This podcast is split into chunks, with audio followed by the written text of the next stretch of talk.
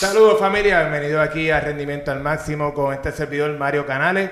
Hoy tengo un invitado que, diantre, esto está, estar bien buena esta conversación, pero nada más familia, esto es gracias a Athletic Trending and Rehab Center. Esa gente tiene terapia física, terapia acuática, médico sport medicine, ortopeda, fisiatra, nutricionista, masajista. Esa gente tiene de todo.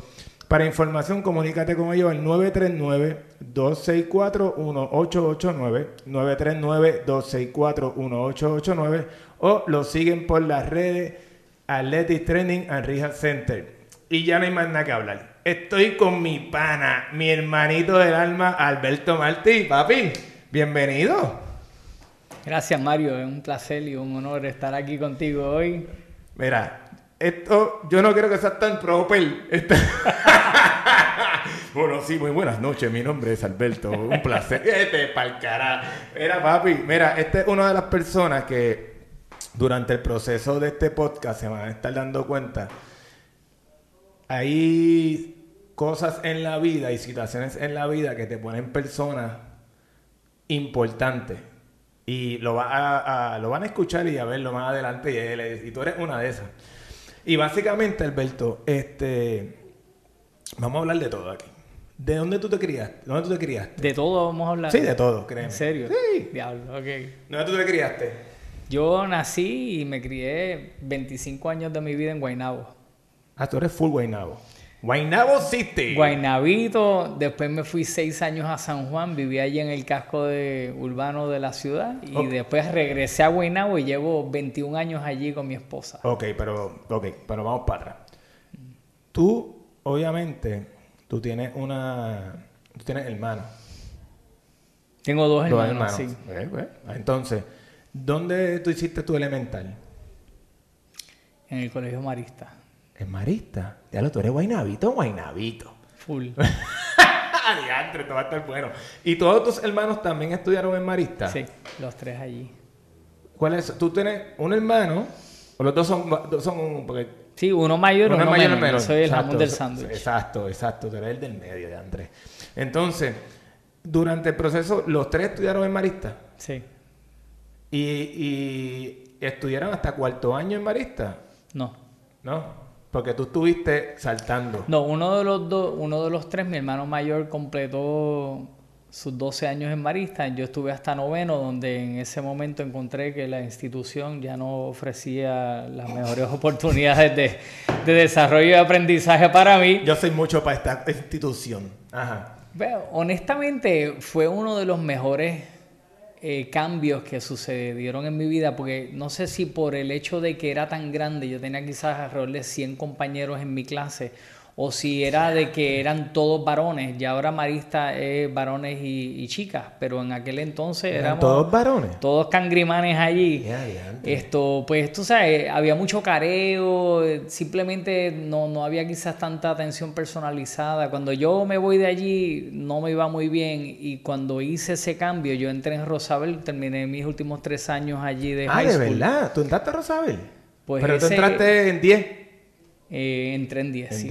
10. Ok. Ese cambio me vino muy bien allí, pues me enamoré y me metí en los clubes, eh, en consejo estudiantil, empecé a jugar eh, formalmente en los equipos de los deportes, baloncesto, voleibol. Porque Marista tú no, te, no, no hacías deporte. Sí, pero yo no estaba eh, tan envuelto más que en los recreos y así, Ah, jugando ok. Hobby, callejero. en hobby, Exacto, seguro. exacto. Ok, ok. Y entonces, en, en grado 10, entonces, te metiste a los equipos deportivos. Sí, eh, practicaba deportes de toda la vida. A mí toda la vida me han gustado mucho los deportes, pero formalmente en equipo, pues sí. Entro en el equipo de baloncesto y de voleibol del Colegio Rosabel. Tú le metías a boli. Tú no tienes cara que le metías a boli. Pero tú ¿verdad? sabes que yo, de nuevo, nunca jugué en equipo ni nada hasta décimo, que entonces entro en el equipo, pero el voleibol me salió bien natural. Yo ¿De verdad? ¿Qué- posición jugaba? Yo era outside killer. Eh, básicamente dominaba muy bien todo porque defensa, acomodaba también, Pero, pero como soy zurdo, pues el, el ángulo de, de, Claro, de ya- ataque. Ya, pues ya tenías todo a tu favor. Y yo no tengo mucho bote, pero tenía buena muñeca y yo sabía dirigir bien la bola y la metía, la metía duro. Claro, claro. Eh, eh, pues Yo bien, siempre he sabido de eso. Seguro. En meter muñeca. Duro, Alberto. Es así. Ok, ok. Entonces, durante ese proceso, tus hermanos se quedaron en, la, en Marista. Enrique terminó sus estudios allí, Ricardo pues también en noveno termina siguiendo los pasos de su hermano mayor y él va a otras escuelas y termina también después y después se va a estudiar a la universidad y continúa sus estudios, pero la, la, honestamente la institución yo creo que es muy buena para mucha gente, pero no para todo, el mundo. En el caso mío, honestamente fue una de las mejores cosas que me sucedió. Porque De allí verdad, salir yo- de allí. Sí, no, no, no, no, No era, encajaba, no era el lugar encajaba. para mí. Sí, y es que hay personas que funcionan mejor en instituciones grandes, esto... Otras pequeñas, porque cada, cada persona tiene su manera de estudio Sí, y, su, muy y su inteligencia. so, eso eso hay que llevarlo. Eh, entonces, de Marista a Rosabel, terminaste el cuarto año. Este, te, gra- te graduaste. Eh, fuiste a la universidad. ¿A qué universidad tú fuiste? Yo estudié en Ryder College, que ahora es Ryder University, pero en aquel entonces Ryder College en New Jersey, En New Jersey. que se especializa en negocios. En negocio. Ok. ¿Y tú, y tú- tú sabías ya eso, que tú querías irte a esa institución y querías estudiar negocio? ¿O fue porque Yo cuando... tu me- papá o viste algo que, ah, mira, esto me gusta, me voy por ahí? Cuando estoy por graduarme, ¿verdad? Eh, decido que me gustaría estudiar afuera. Gracias a Dios, pues esa era una oportunidad para mí y yo pues me lanzo entonces a analizar qué tipo de, de universidades podría ir y llego a la conclusión de que una universidad en un campus cerrado, que no sea demasiado grande, en el área este de América del Norte, etcétera, era el tipo de universidad que estaba buscando y pues entonces solicito a varias y entre ellas me cogieron como en tres, no me cogieron en otras dos o tres, etcétera, y esa es la que cuando fui a visitarla, la que más me gustó y allí fui. Ok. Pero tú ya tú estabas claro de lo que te ibas a estudiar o tú no sabías un pepino. No, de hecho yo empecé estudiando psicología y después entonces cambio a lo que se conocía como Business Communications, que ya era un poco más en, el, en, el, en la industria del ámbito de la publicidad y las comunicaciones masivas. Ok, ok. Tu papá era publicista. Correcto. Ok, ok. Mi papá, eh, bueno, él fue, él fue militar, él, él o sea, pasó por otros, él estuvo también en ¿Él el mercado un tiempo. ¿Fue a Vietnam? No, pero él eh, estuvo activo durante la guerra y tuvo la suerte de que lo contratan para entrenar cubanos y puertorriqueños para ir a la guerra de Vietnam. Él estuvo asignado para Carolina del Norte, estuvo allí un par de años. Claro, qué Y él- interesante, Él, no sabía entrenaba eso. soldados, él los entrenaba y los mandaba para allá. Y adiantre. Y por suerte, pues, él tenía un rango de oficial. Mayor, seguro, Él- oficial Él y- era capitán y, y Claro que hay suerte. esa. Sí, pero él hizo un giro bien drástico de, de ser fanático de, de la milicia, ¿verdad? Ajá. Y todo ese pensamiento. Y cuando vive esa experiencia, se convierte realmente en una persona bien, bien humanitaria. Él de dominar las armas y demás, porque eso era parte de lo que Claro, él hacía. claro. Él decide eh, no tener armas en casa, no enseñarnos a nosotros, y, y él se convierte realmente en Lo un- opuesto. en lo opuesto, después de vivir la experiencia de lo que era la guerra y toda la destrucción que vino con eso y el sufrimiento, la gente regresando o no regresando, ¿no? Seguro, seguro, seguro. ¿Y tú, el nombre de tu papá cuál es?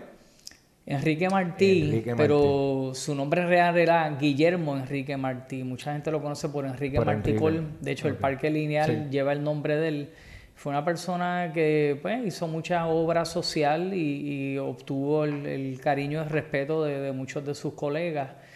Esto, y en honor a él, pues se creó una fundación y, y se han mantenido vivas, ¿verdad? Una serie de, de filosofías, tú sabes, de, de- de convivencia y de armonía y de conservación y humanismo y, de, y de desarrollo de ciudad, etcétera, que hemos tratado de mantener vivos a través de lo que inicialmente era la Fundación Enrique Marticol y luego se convirtió en Scuba Dog Society. Ah, ok, pero vamos, vamos, lo de Scuba Dive Society, vamos con calma porque ese es algo, un tema que, que vamos a estar dándole.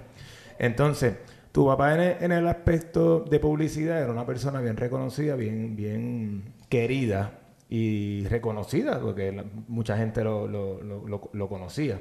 Claro. Eh, ¿Cómo tú podías manejar con tu papá esa parte? Porque los publicistas como tal, obviamente publicistas, todo el mundo lo conoce, todo el mundo lo respeta, y, y hay presión también en la parte de la familia.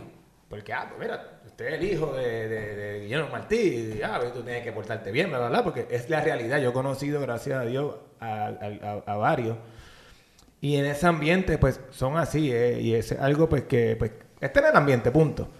¿Cómo tú has podido manejar eso? ¿Cómo tú podías manejar eso de, de tener tu cautela, tu, tu, de no, de no chaval a papi, porque papi tiene un nombre que pesa?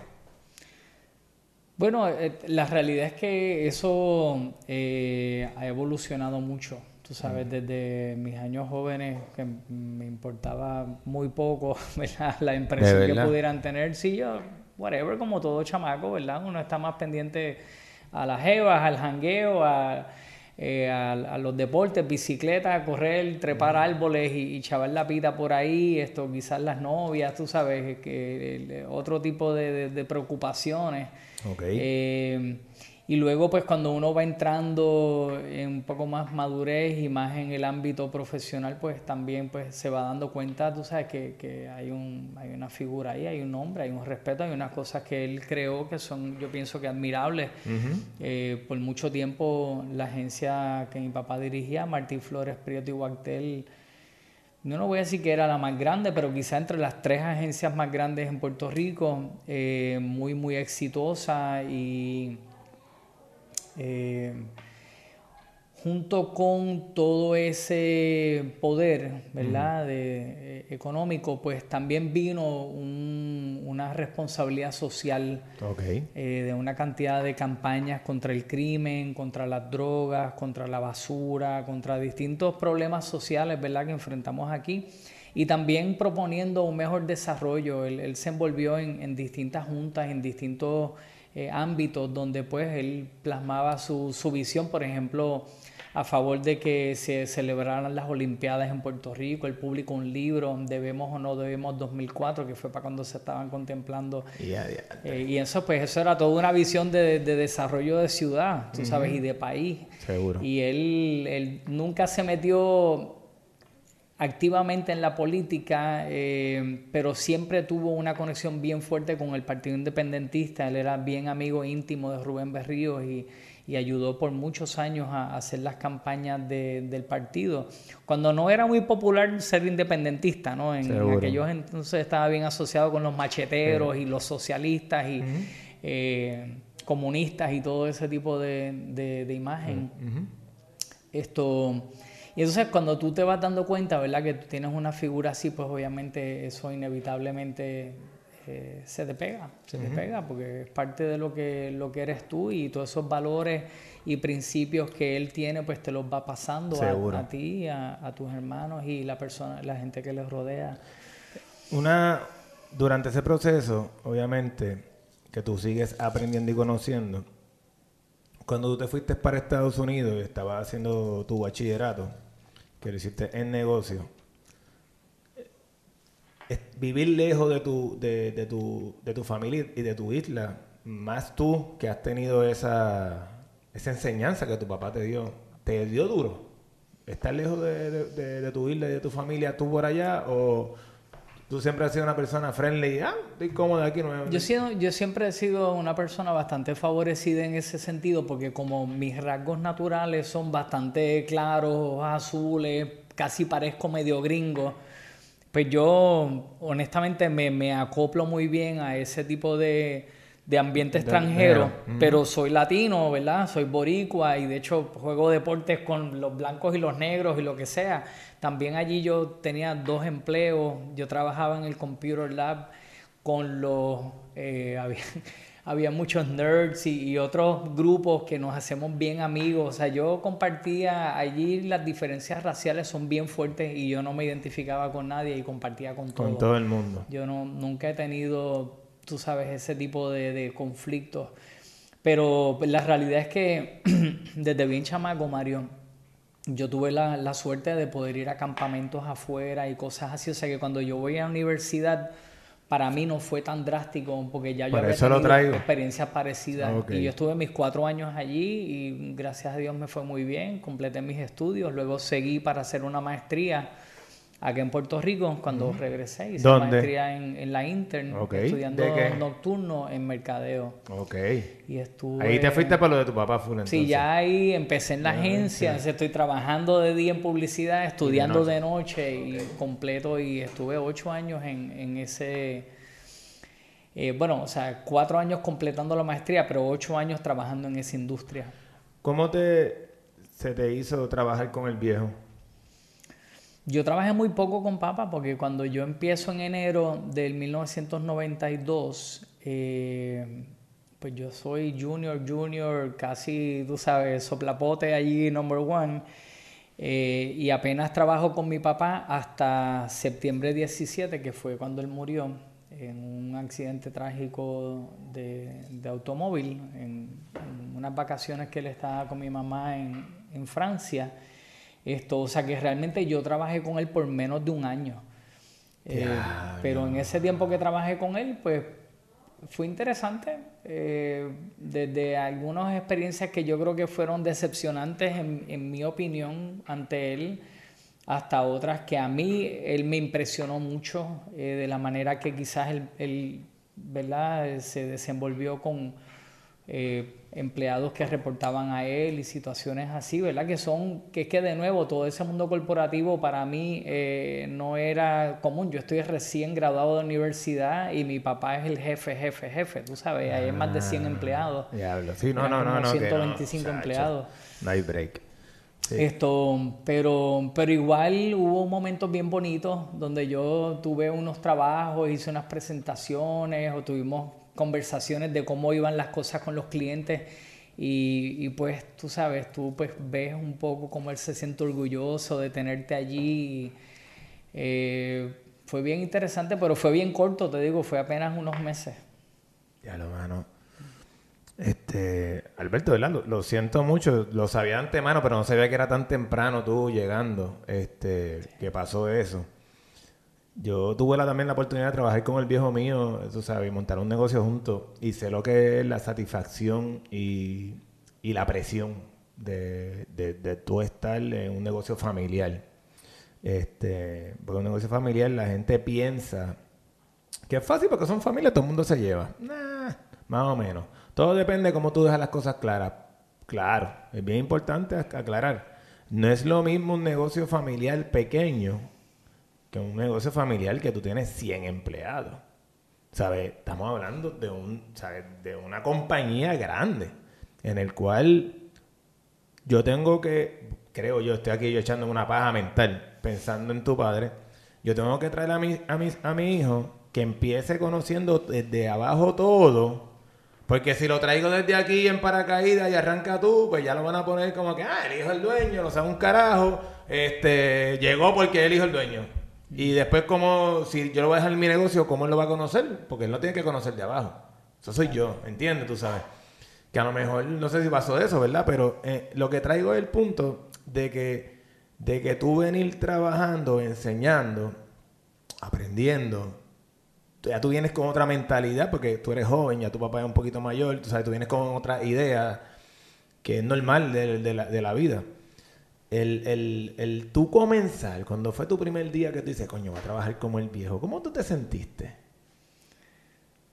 Pues yo no le di mucho casco al tema de trabajar con él porque yo no trabajaba directamente con él. O sea, yo, yo, Claro, sí, ok, ok, sigue, perdón. yo era ejecutivo junior y tenía un ejecutivo de cuentas a quien le reportaba, que tenía un director de cuentas a quien le reportaba, que tenía un gerente general ¿verdad? a quien le reportaba y sobre él entonces estaban eh, los fundadores, dueños de él, porque eran siete corporaciones eh, o sea, y toda una, una, una jerarquía Una y una estructura, estructura y yo no trato nada con mi papá, él está en otros niveles, en otras reuniones con otros asuntos y yo estoy acá bregando mi, Con lo tuyo. y empezando a empujar papeles y a caer en reuniones y entender de qué se trata mejor, ¿verdad? Ya lo que es el negocio. Una cosa es entender la, la teoría, Sí, ¿verdad? seguro. De qué es la publicidad o lo que es la promoción, lo que es eh, la estrategia de, ese tipo de, industria y otra cosa ya es aplicarlo en reuniones reales, con clientes reales y con presupuestos reales y que tienes que empezar a manejar ese tipo de, ámbito. Ok. ¿Tú estuviste ahí cuánto tiempo?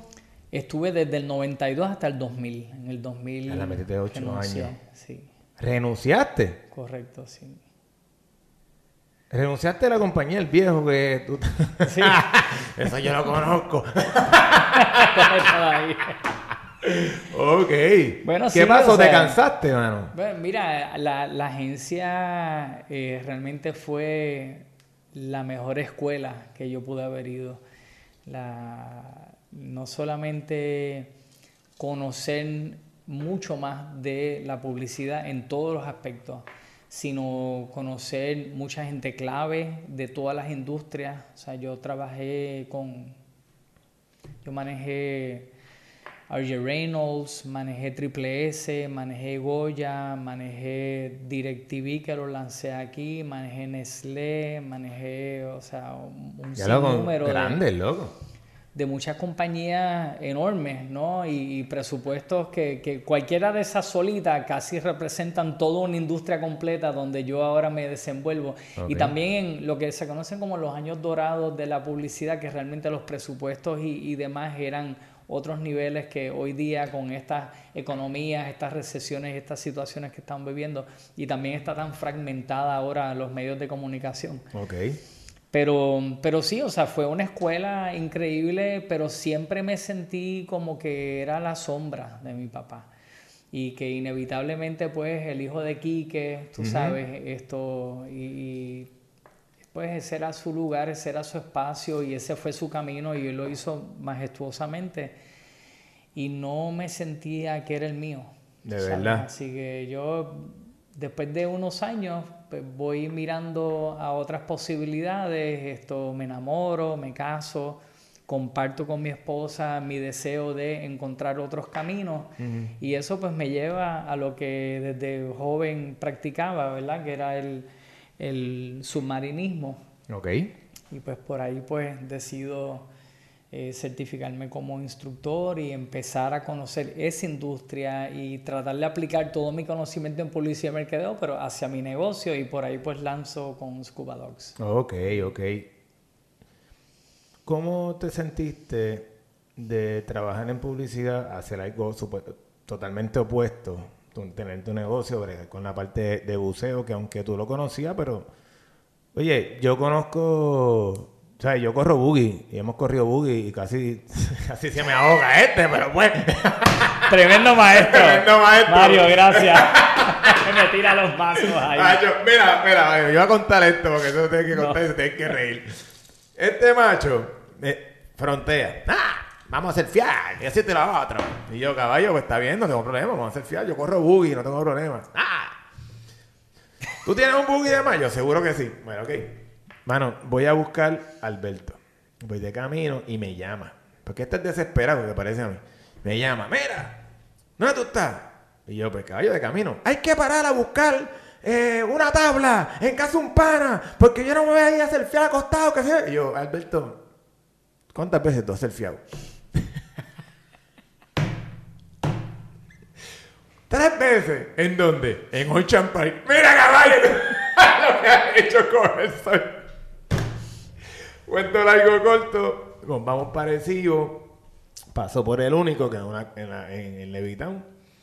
Una playita bien buena ahí. A chipazo, yo veo los masitos, y estaba bueno. Y yo, contra, bueno, Alberto, vamos a quedarnos aquí. No hay que ir parecido, gracias a Dios. No hay que ir parecido. Entonces, buzo profesional. Yo cogí clase de buzo con él. Nadamos juntos en So, el tipo le mete a lo que es el agua. Pues yo estoy tranquilo, yo, mira, para hacer esto, papá, papá, y entro. Y yo estoy sentado en el buggy ahí, así tan. Y, ven, y veo como un self, un buzo profesional, un nadador profesional, se hace un 8 en una tabla y unas mazos de cuatro piernas más. Y de momento yo veo que él tiene defecto en entrada. O sea, el hombre estaba casi ahogándose allí. Yo, pero en serio, yo no sé si él está vacilando o me está guiando. Y yo me quedé mirando y Alberto, pero chicos, dale, ah, no, Mario, no puedo. no, puedo. ah, y ve un surfer que lo coge. No, no, no, suelta el buggy, métete por debajo. Ah, Hacho, gracias. Hacho, mi amigo está mirando, mira, hace nada. Y yo, cabrón, pero si tú puedes, loco, que es esto. La humillación más grande para Alberto fue ese día. Hacho, Mario, yo te pido, te pido perdón. Pero eso pasa, eso pasa. Pero nada. Este, Pero, no, no, carajo, aguanta. Hay espacio para dar mi interpretación de la historia.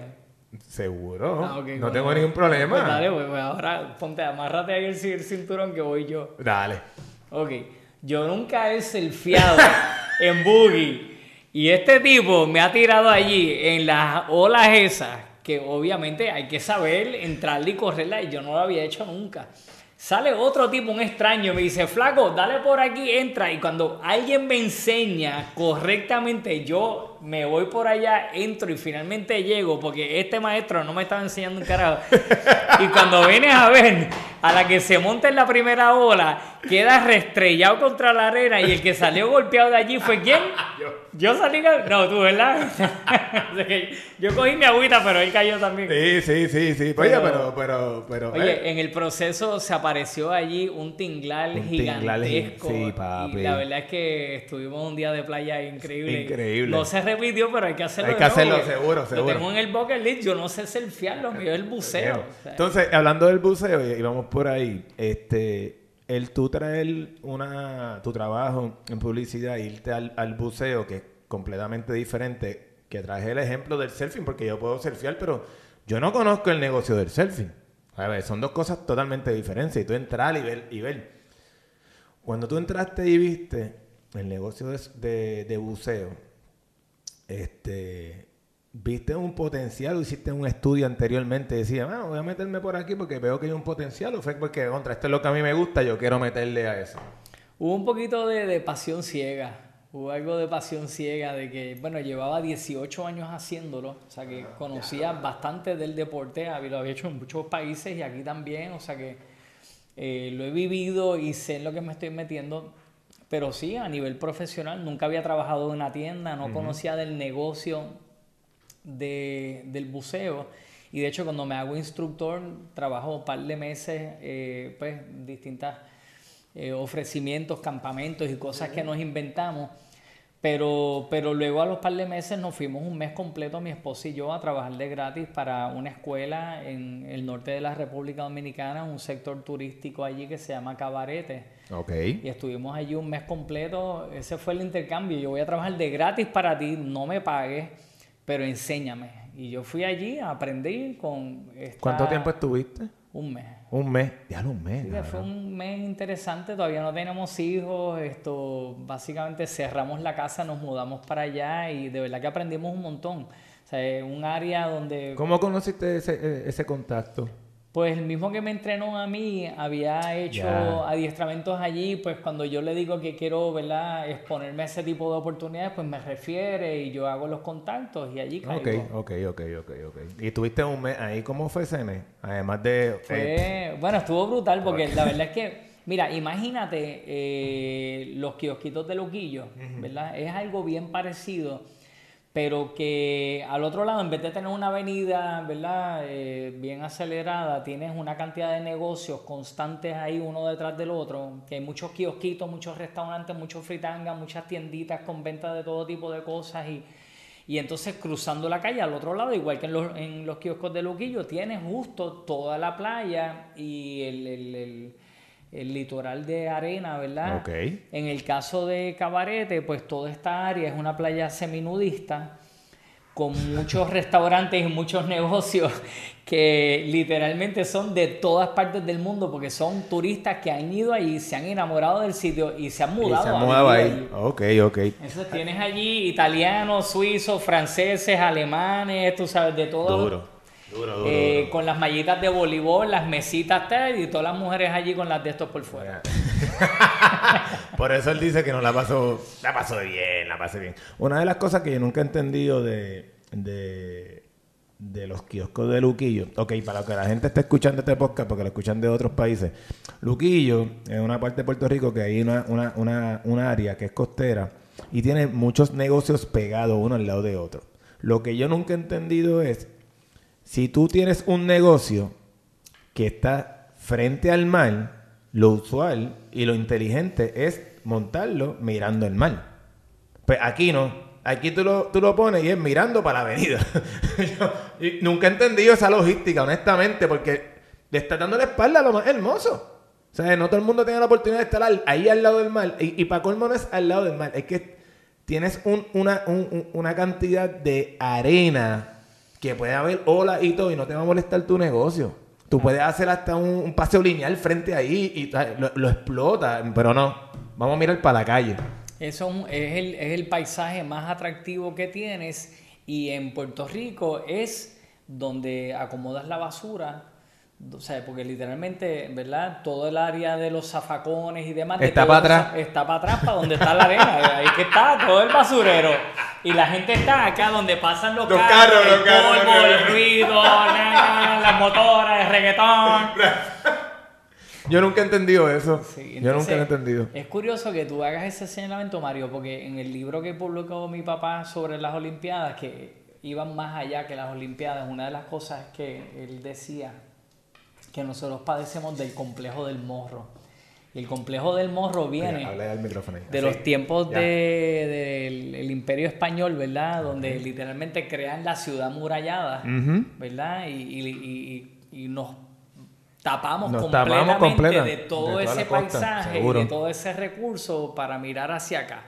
Y entonces, pues, que es que Buen, así... buen- buen análisis. Sí, buen es análisis. un muy- asunto hereditario. Entonces tú ves ahí, por ejemplo, qué sé yo, la, la pared del Sisto Escobar, etcétera, que estás a, a 10 pasos de la orilla, pero ni la ves porque tienes una muralla china ahí, tú sabes. Seguro. Y, y lo que hemos hecho es un poco aislarnos, ¿no? De, de todo lo que es nuestro patrimonio más valioso y más importante como isla. Porque como Seguro. isla, Estamos el regados de agua, gente. Eso no es break. Patrimonio más importante que tenemos en esta isla son las playas. Seguro. Y le damos la espalda. Y le damos la- le damos- ma- es más, además de darle la espalda, hay gente, y eso te lo digo yo porque yo pasé por eso, hay personas que viven en la montaña que nunca han ido a la, a la playa, porque se quedan en los ríos, ¿ves?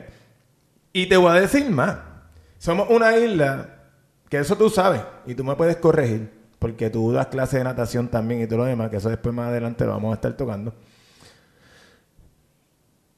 el 40 o el 30 y pico por ciento sabe nadar.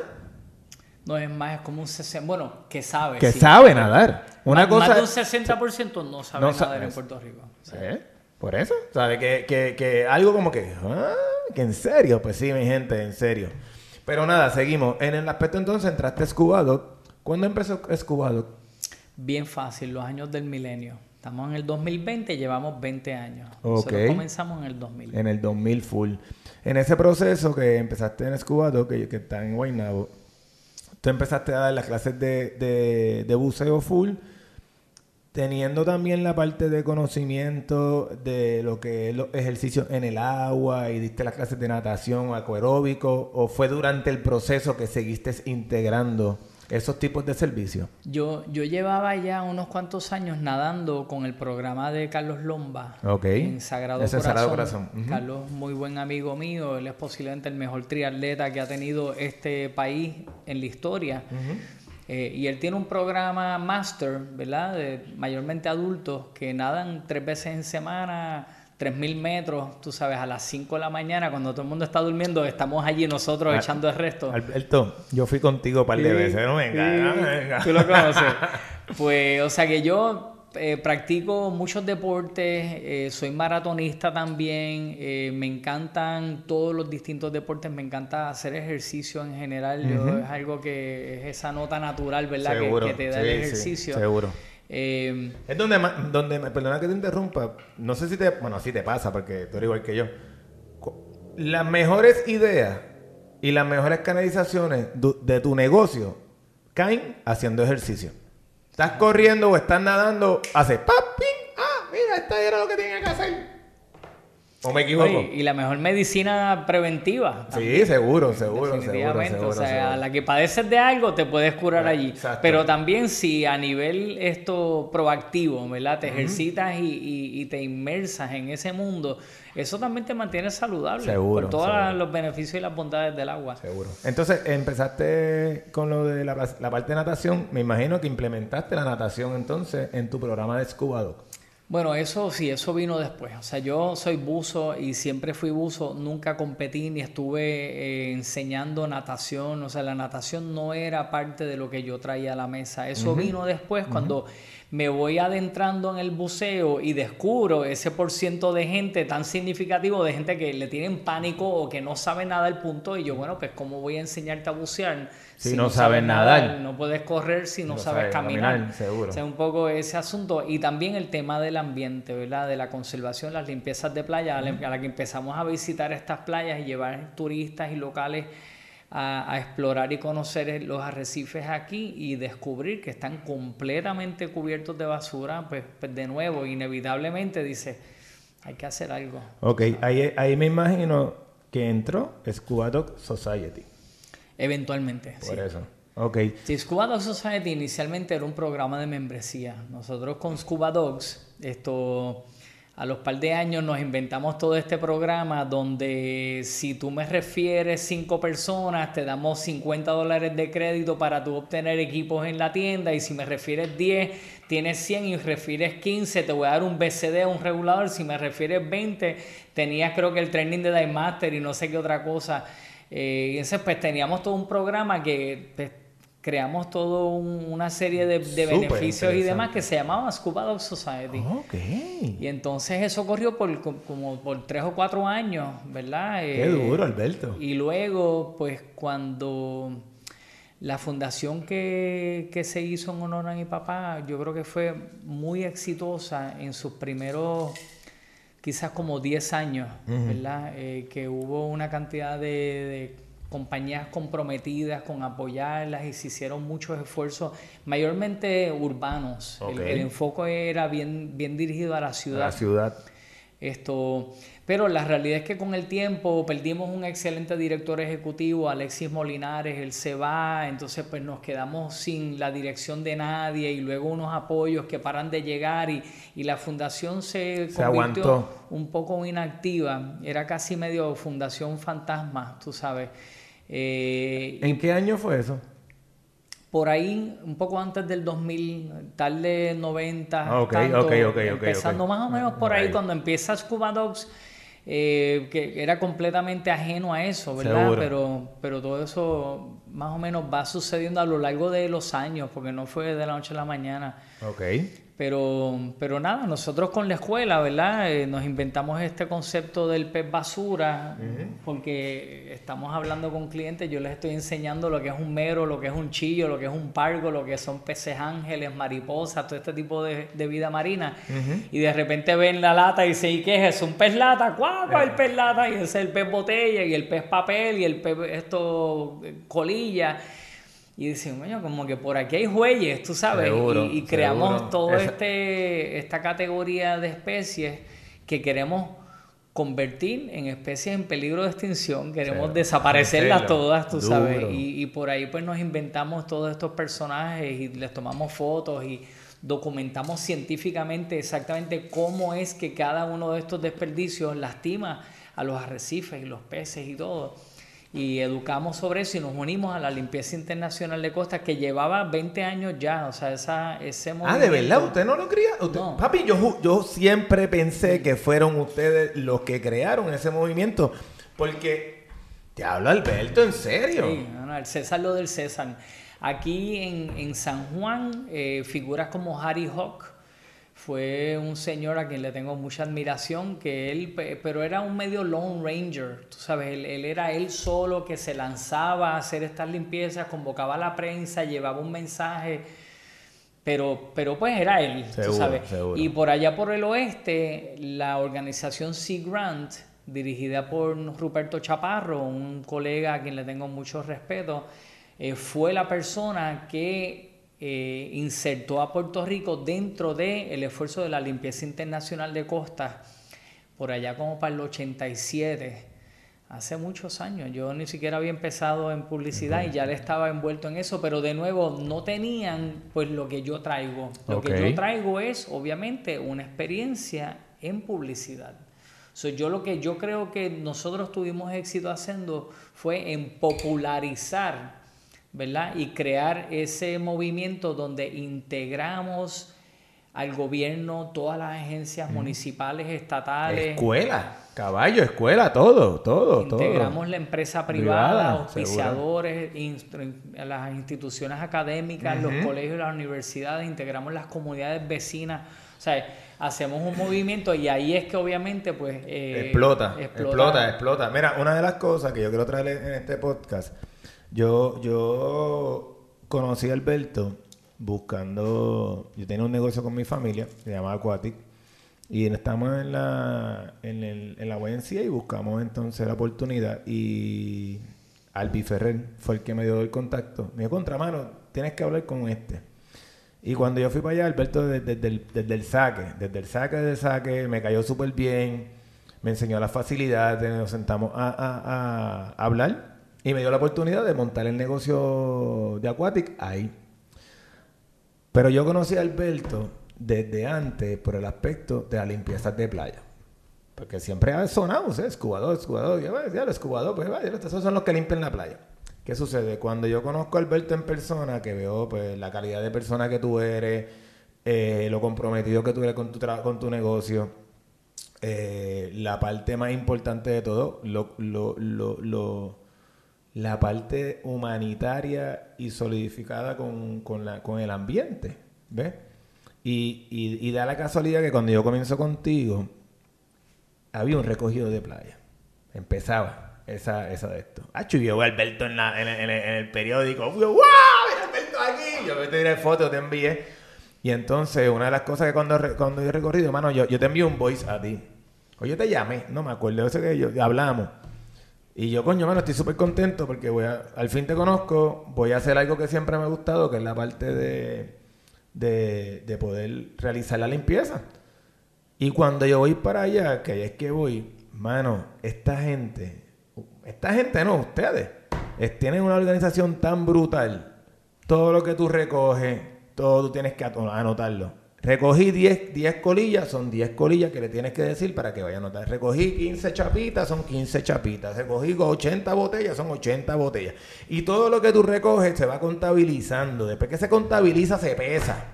Y después que se pesa, se tira en, uno, en, unos drones, que no son los drones, en unos, en unos zafacones.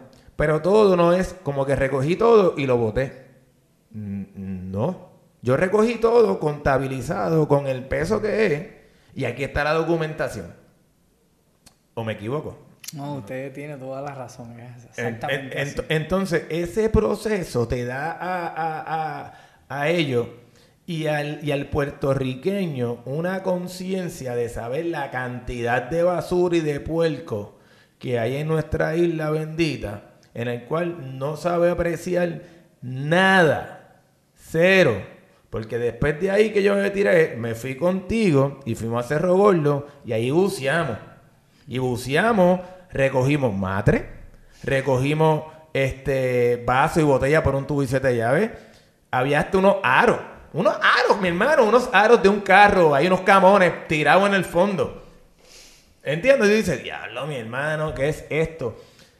Y ahí yo me impacté tanto que al sol de hoy, en mi negocio, yo reciclo, papi. Todas las papeles que yo me llevo, todas las botellas, yo me las llevo para mi casa. En mi casa, gracias a Dios, el municipio de Bayamón recoge el reciclaje. Y cuando yo llevo, papi, yo, yo, yo, lleno, yo lleno el, toda la marquesina y todo un revolú de basura y de, reciclaje. Y yo, mamá, no, yo no puedo botarlo. Porque esa es la conciencia que, que que me llevé y, es lo que yo sigo aplicando porque el mundo sigue dando vueltas, familia. Nosotros nos morimos y siguen nuestros hijos y siguen, los, siguen los jóvenes para poder tener el mundo que estamos viviendo. Así que quería aprovechar este momento para darte las gracias por, poder eh, sembrar esa semilla en mí, que, que, estaba presente pero no estaba florecida. Tú le echaste tu tierrita, le echaste tu agua, creció y la conciencia está aquí y lo he seguido aplicando. Así que tú eres el duro, caballete. Mira, te voy a decir una cosa. Una cosa es llevar una charla, ¿verdad? Y tú puedes hablar, publicar en prensa, en televisión, campañas de servicio público, crear conciencia. No hay nada más poderoso que vivir una experiencia. Eso es así. Y el momento que tú logras que miles y miles y miles, porque literalmente el año pasado tuvimos más de 17 mil voluntarios, o sea, son miles y miles todos los años que viven estas experiencias, el tú de un día a otro vivir esa experiencia te cambia. Seguro. Te toca, porque ya eso no es ajeno a ti. Ahora tú estás seguro. como parte de la solución de eso. Tú estás activamente ayudando a resolver eso y estás documentando y aprendiendo y creando conciencia.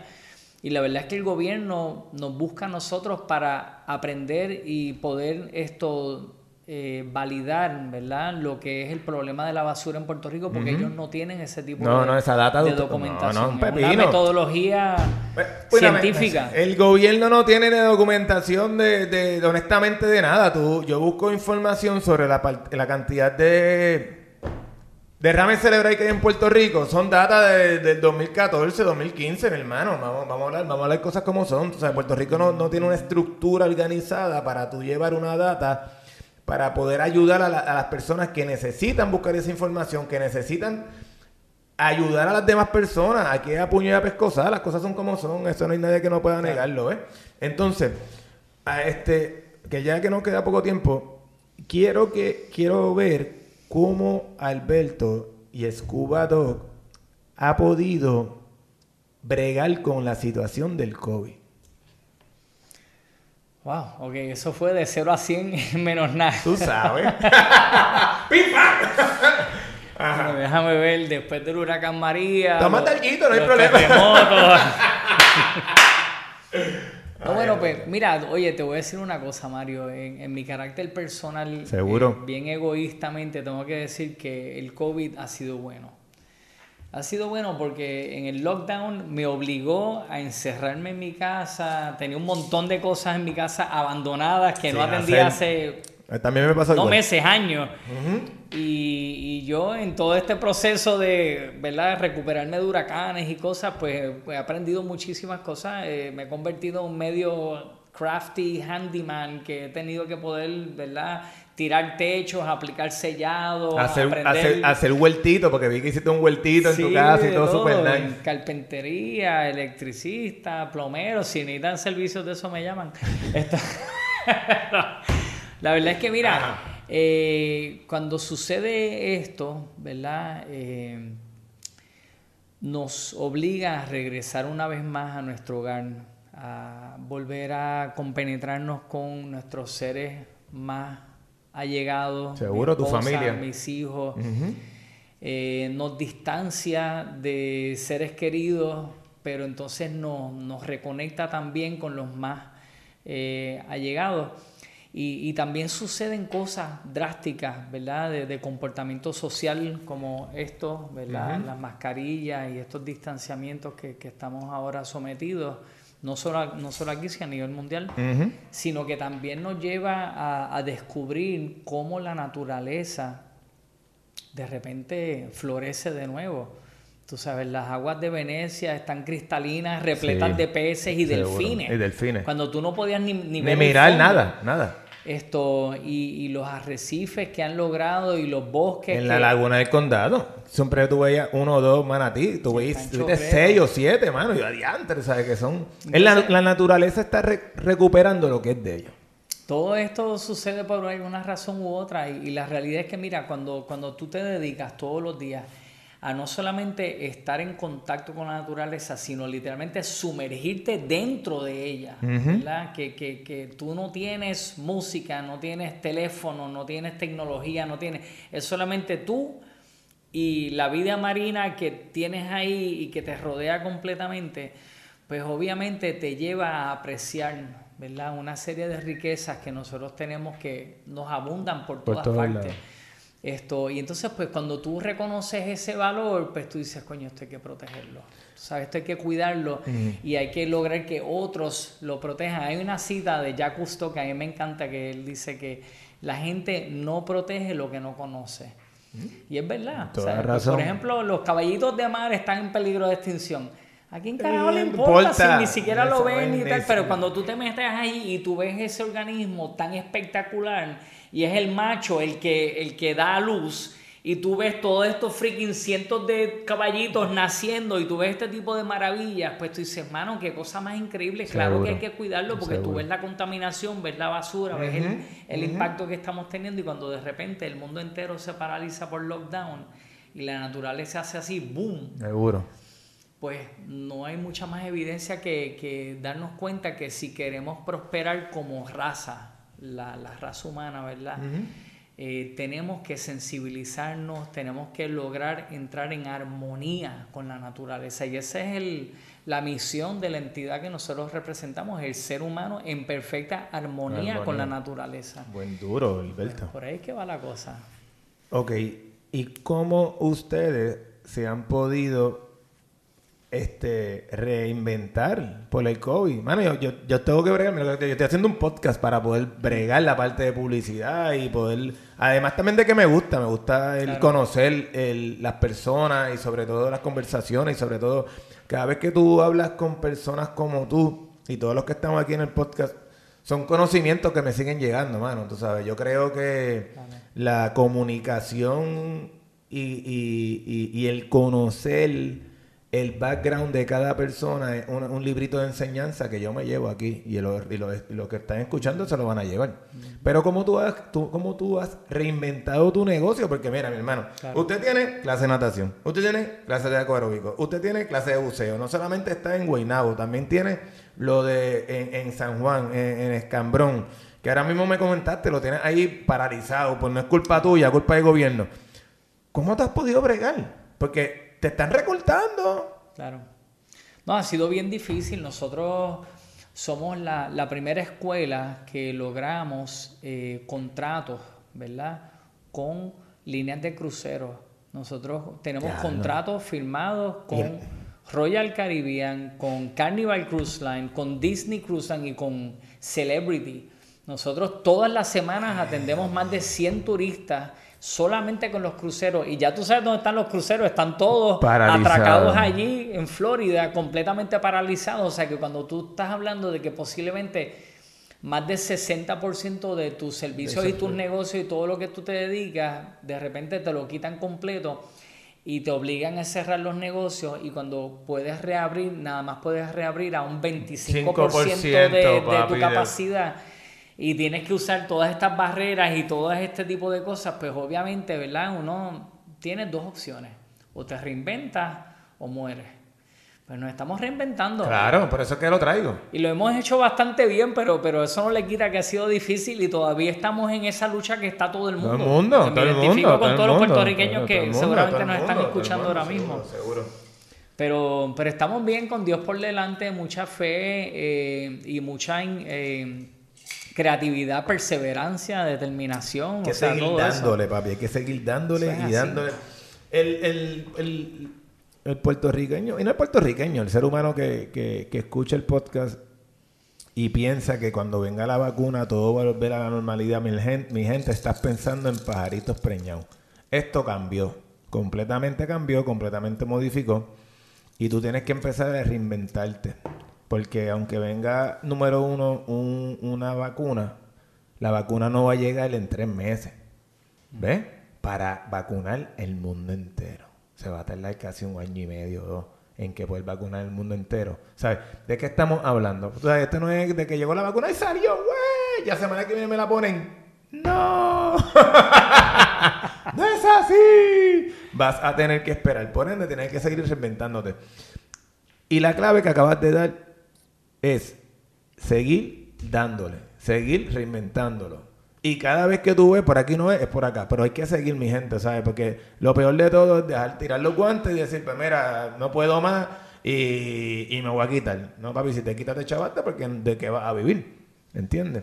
Bueno, la realidad es que aquellos que puedan superar y sobrepasar estos tiempos que estamos pasando. Pues, bendito cuando venga. Cuando, cuando vengan las la, la pues estamos ya estamos, Exacto, exacto, exacto. Y, la realidad es que, pues como te digo, yo he sido bien bendecido. Qué bueno, sabes, tengo salud, tengo mi familia, tengo mi negocio, me encanta mi negocio, tengo clientes que me encanta lo que hacemos y pues obviamente no estamos manejando 20 personas, nada más manejamos 5, pues quizás ahora hay menos riesgo y hay más calidad de entrenamiento, la experiencia les encanta, la naturaleza está más bella que nunca. seguro. La gente pues lo que están haciendo les, se lo viven completamente.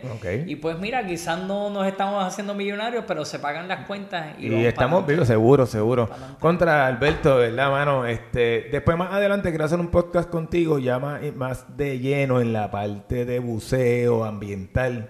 O sea, más de lleno en esa área. Este, ha sido un honor, papito. Sido un honor. gracias, gracias. Le pasó brutal. Una cosa, no, me cogiste o sea, completamente el ángulo de las preguntas. no sabía que esto era un poco eh, tan, tan íntimo, tan personal y, y, con quién mejor que contigo, que te tengo tanto cariño, Mario, y tanta admiración con lo que tú has hecho. Y vamos a hacer ese otro podcast que tuviera, pero también vamos a hacer otro más, donde yo me voy a sentar en esta silla de aquí y Mario se va a sentar acá y me va a tocar a mí hacer las preguntas que tú quieres. Dale, eso va, eso va. a ti te la, voy a, te la voy a dar, te la voy a dar, te la voy a dar. Eres el único caballo, de verdad. Pero dale, dale, dale, caballo. Este, para que la gente te siga en las redes.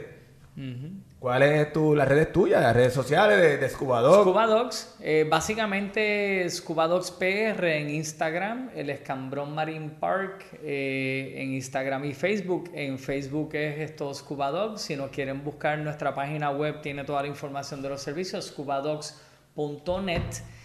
Eh, estamos creando una marca nueva que se llama mostrogear.com. Eso no existe todavía, pero por hoy, viene pronto. Y Nada, siempre reinventándonos. Reinventándonos de otra. Bueno, familia, a mí me pueden seguir en Rendimiento al Máximo por Instagram y Facebook.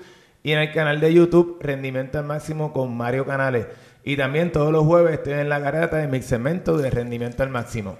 En 106.9 o en la música app. Así que, papá. Antes de que te vayas Estamos ahora en plena limpieza internacional de costa. Duro. Vamos a lo importante, la entidad que dirige eso es Cuba Dogs Society. Si buscas cubadogsociety.org vas a ver toda la información ahí, te puedes inscribir y a lo largo de todo el mes de octubre se van a estar haciendo distintas limpiezas en distintas áreas. Es un esfuerzo bien bonito. ¿Cuándo, ¿cuándo es eso? Todos los fines de semana del mes de octubre. En el mes de octubre. Correcto. Mano, vamos a hacer algo, como me comprometo, vamos a hacer un, pequeño podcast eh, hablando de eso. Hablando de eso y vamos a tirarlo bien duro, pero para la parte de, orientación, dónde tengo que ir, dónde me encuentro, y lo zumbamos. ¿Estamos? Papi, te quiero. de verdad, bendiciones. Nos vemos familia, se me cuida. Chao.